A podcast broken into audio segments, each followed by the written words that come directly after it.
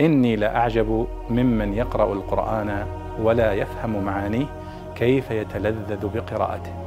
كيف يتلذذ بقراءته.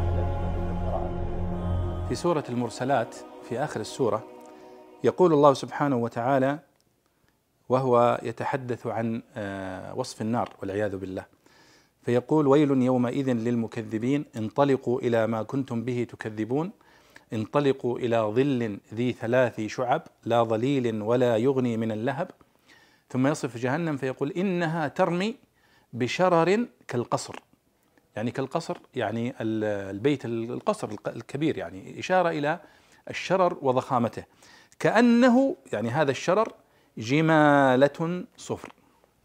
هذه الكلمة هي التي دعتني إلى الحديث. ما معنى جمالة صفر؟ لأن البعض يقرأ هذه الكلمة إنها ترمي بشرر كالقصر كأنه جمالة صفر. جمالة صفر هنا الجمالة هي الجمال الجمال المعروفة جمع جمل. والمقصود بالجمالة يعني الإبل المجموعة من الإبل. وفي قراءات في هذه الكلمة فيه جمالة وفيه جمالات وفيه جمالات. كلها قراءات متواترة. ومعناها واحد. جمالة جمالات جمالات جمع جمل. جمالات جمع جمالة وجمالة جمع جمل. فالله سبحانه وتعالى يقول الشرر المتطاير من هذه النار كأنه إبل ضخمة سوداء تميل إلى الصفرة. يعني قوله هنا جمالة صفر العرب تقول عن الجمل الأصفر إذا كان أسود ويميل إلى الصفار إلى الصفر. فليس المقصود بأنها جمالات صفر تماما لا سوداء تميل إلى الصفر. هذا هو مصطلح عند أصحاب الإبل إذا قالوا أنها إبل صفراء أي أنها سوداء تميل إلى الصفر.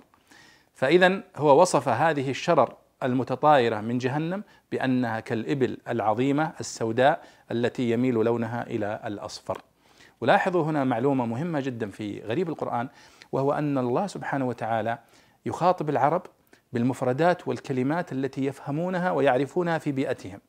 فلأنهم يعرفون الإبل ويعرفون أحجام الإبل ضرب لهم المثل بالإبل. أراد أن يضرب المثل ويصف لهم الشرر المتطاير من جهنم بحجمه فقال مثل الجمال الضخمة. السوداء التي تميل إلى الصفرة وهذا حتى يفهم العرب هذا القرآن الكريم. ولذلك الله قال إنا أنزلناه قرآنا عربيا.